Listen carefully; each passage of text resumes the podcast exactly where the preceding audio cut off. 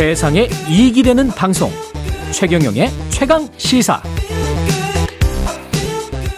네, 앞으로는 편의점에서 비닐봉투 무상으로 안 드리고요. 예, 카페나 식당에서는 일회용 컵 플라스틱 빨대 안 드립니다. 예, 환경부 약속인데요.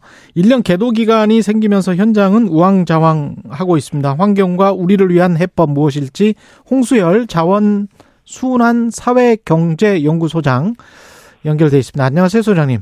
네, 안녕하세요. 예, 일단 계도 기간 시작됐고 내년까지는 과태료가 유예됩니다. 네, 그러니까 단속은 하지 않고 1년 음. 동안 이제 개도만 하겠다는 것이니까. 예.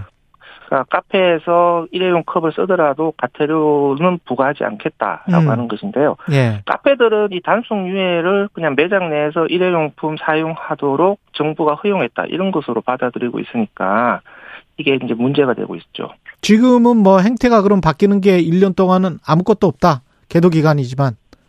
어, 그렇죠. 이제 예. 뭐 규제가 작동을 하지 않으니까 예. 실제적으로 카페나 편의점 같은 곳에서 변화를 해야 되는 그런 압력이 사라지고 있는 거죠.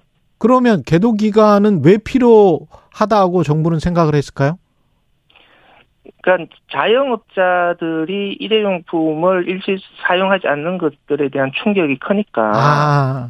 그러니까 결국은 자영업자들의 반발 때문에 정부가 예. 규제를 후- 일시적으로 후퇴한 것이다 이렇게 봐야 되는 거죠. 그렇군요. 근데 이제 1년 후 계도 기간 이 이후에는 꼭 하긴 하겠죠? 지금 그렇게 돼 있습니까? 꼭 하는 걸로? 일단은 지금 법은 시행되는 거잖아요. 예. 법은 시행되는 거고 일선 지자체들이 단속을 1년 동안 그 과태료 부과의 단속이 아니라 이제 계도 중심으로 하라라고 환경부가 음. 지침을 내린 것인데 예. 1년 뒤에 또 다시 봐야 될 것 같아요. 지금 계속 요- 지금 현 정부의 추세가 예.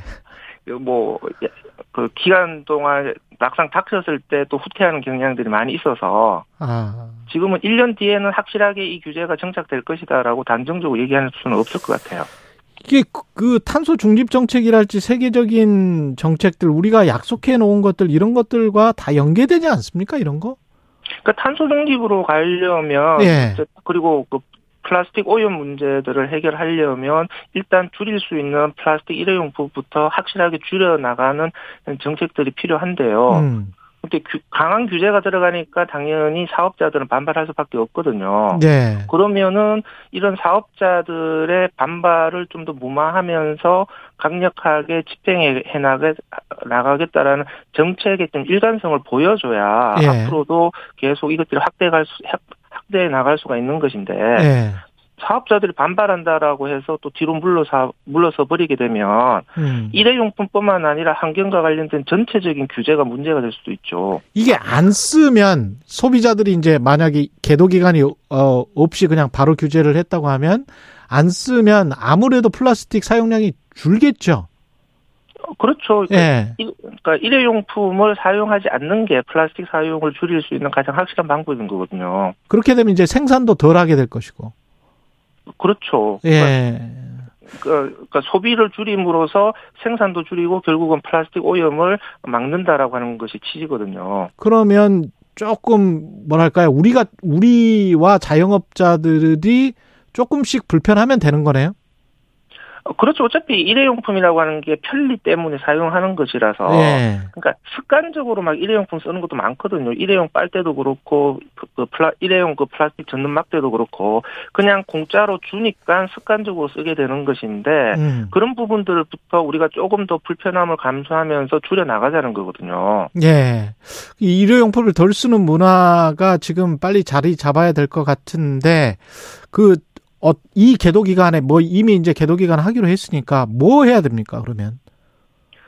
그러니까 일단은 지금 그 카페들 같은 경우에는 예. 법률은 시행되는 것이니까 단속은 하지 않으니까 우리가 써도 된다 이런 식의 인식은 버려야 되고요. 예. 최대한 어, 법률에 맞춰서 일회용품을 사용하지 않도록 그 해야 될 것 같고요.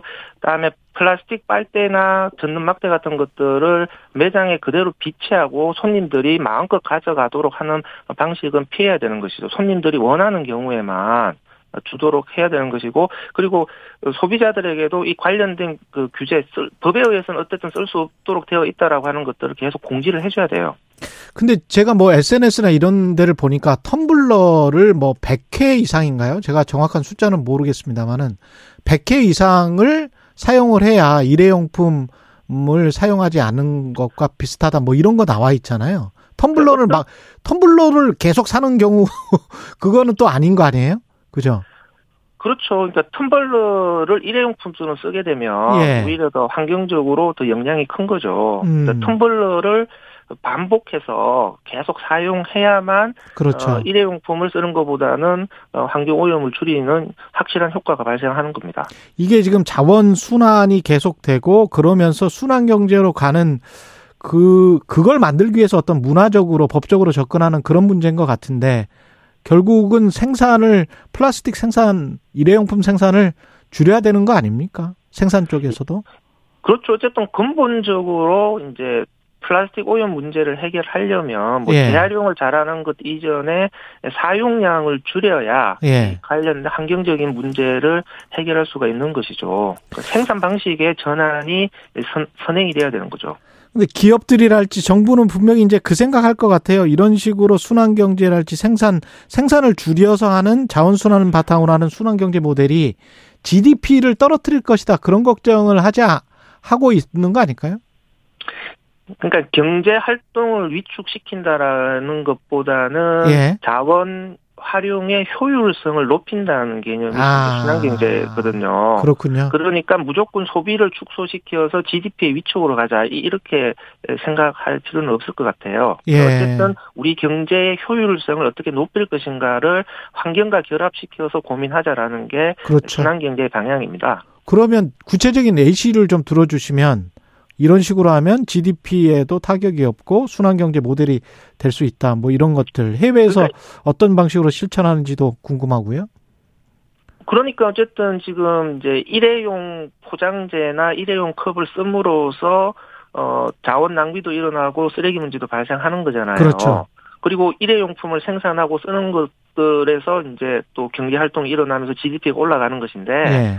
그러니까 일회용품이 아니라 결국은 다회용기로 바꿔야 된다라는 거거든요. 그러면 다회용기로 바꾸게 되면은 다회용기를 다시 수거하고 세척하는 새로운 산업들이 일어나는 것이니까 음. 그러니까 그 경제 활동은 유지가 되면서 자원 낭비와 쓰레기 문제는 해결할 수 있다라고 하는 것이죠. 그러니까 네. 자원들을 효율적으로 사용할 수 있는 새로운 경제 모델들을 찾아가야 되는 거죠. 해외에서는 순환 경제 장관, 뭐 스코틀랜드는 정의로운 전환, 순환경제 장관 이렇게 그 장관까지 둔 나라도 있다고 하는데 앞으로의 방향은 이 방향밖에 없겠죠. 지금 우리가 이렇게 지구를 망쳐놓은 상황에서는.